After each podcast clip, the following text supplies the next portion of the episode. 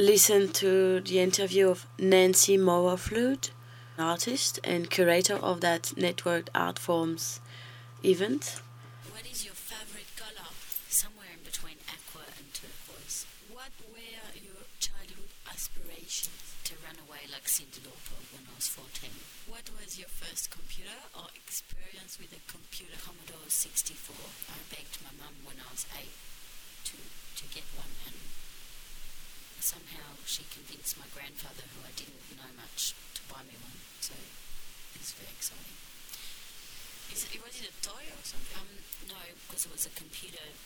I used to just sit there and pretend I was typing code and doing something really important. Um, but I think it was just looking at all the crazy patterns that the code made. Um, and then I'd also play Le Mans, the, the car race with it, so it kind of oscillate between that. I, I wish that it had come with a manual, because then I might have actually been able to actually start to learn programming then, but at the time I was just looking at the patterns of the, what the keyboard would make and the things that I didn't understand, the symbols and stuff, beyond the A, B, C, D, E, F, G. The QWERTY keyboard. What is your favorite operating system? Well, Linux.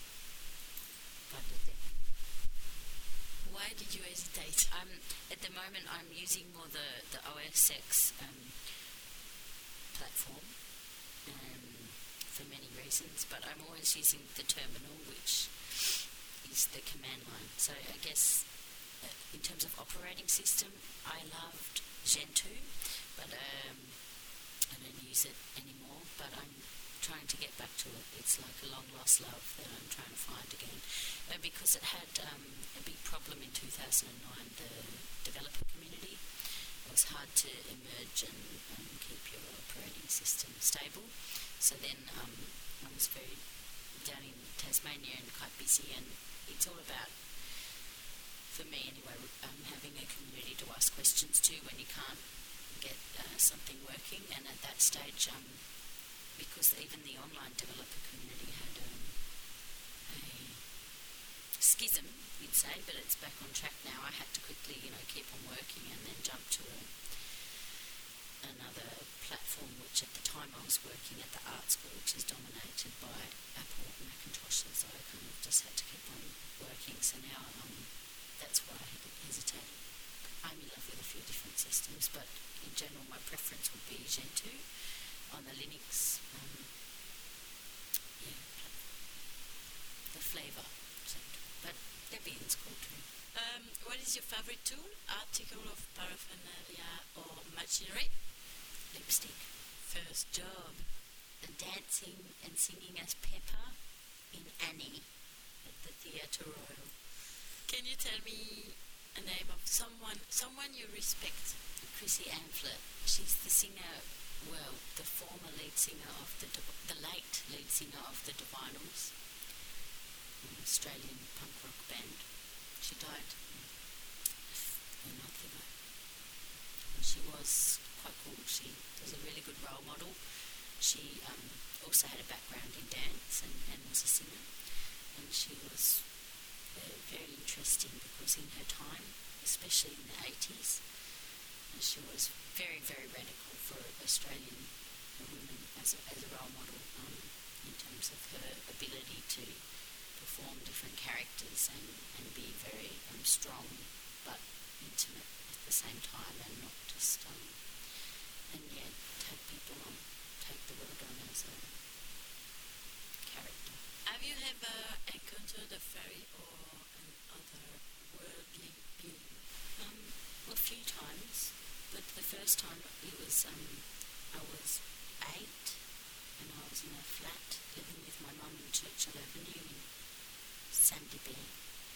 And I woke up and there was this big black figure standing at the edge of the bed and I thought it was my mum or my grandmum coming to check on me and it, it wasn't because then all of a sudden a bird flew out of my doll's house and through the window that was closed and then I said, you know, mummy, and was, it just stood there. Did it visit you again? I think it's with me all the time. What do you know about Tasmania? It's wild It's dark, and it's my home. Describe your work like five words. Bricolage, trash, dirt, beauty. What is magical about your work? That it brings the unexpected elements together to make a new perspective and transforms, hopefully, people's perception of how those things might be validated in life. If the Louvre was burning down, what artwork would you save and why? I don't quite know the entire collection, but I would check out if Ophelia was there and I'd save her because she needs to be put from horizontal to vertical and I would change her picture around and put it in my own room to vertical from horizontal passive to vertical active. Which artistic movement are you inspired by? A combination between like old school uh, political cabaret and um, new school specific maker culture coming out of Piet Zwart Institute. Do you have anything to do with the old Dada movement or the DIY actual movement, for example? Well, I think though these are definitely connected to them, but sit alongside them um, in terms of the performative approach to um, to data. So not, not I mean, definitely I, I love the, the idea of collage and, and the sound works of um, Schwitters and Hannah Höch, total eclectic bricolages, but um, yeah, I'm really interested in the, the performative side of, of them and how they play out in real, life, but in the, in the sense of not um, just complete popular culture play remix, just for kind of um, fun, which is fine, but uh, not for just a laugh and like, or you know, but how to really dig deep under that um, play and look at actually what's going what's going on on, a deeper subcultural level.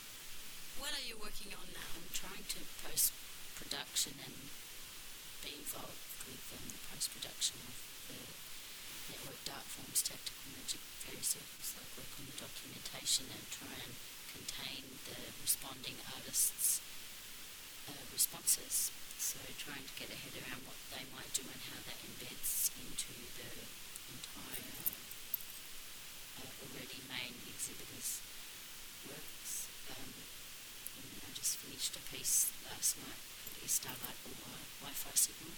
Um, they're the main things that are preoccupying. But I'm about to go and give a workshop on encryption and code in um, contemporary art and how it's developed through history from Mary Queen of Scots to now the Crypto Party in a Devonport Regional Gallery. So I'm going up there in about an hour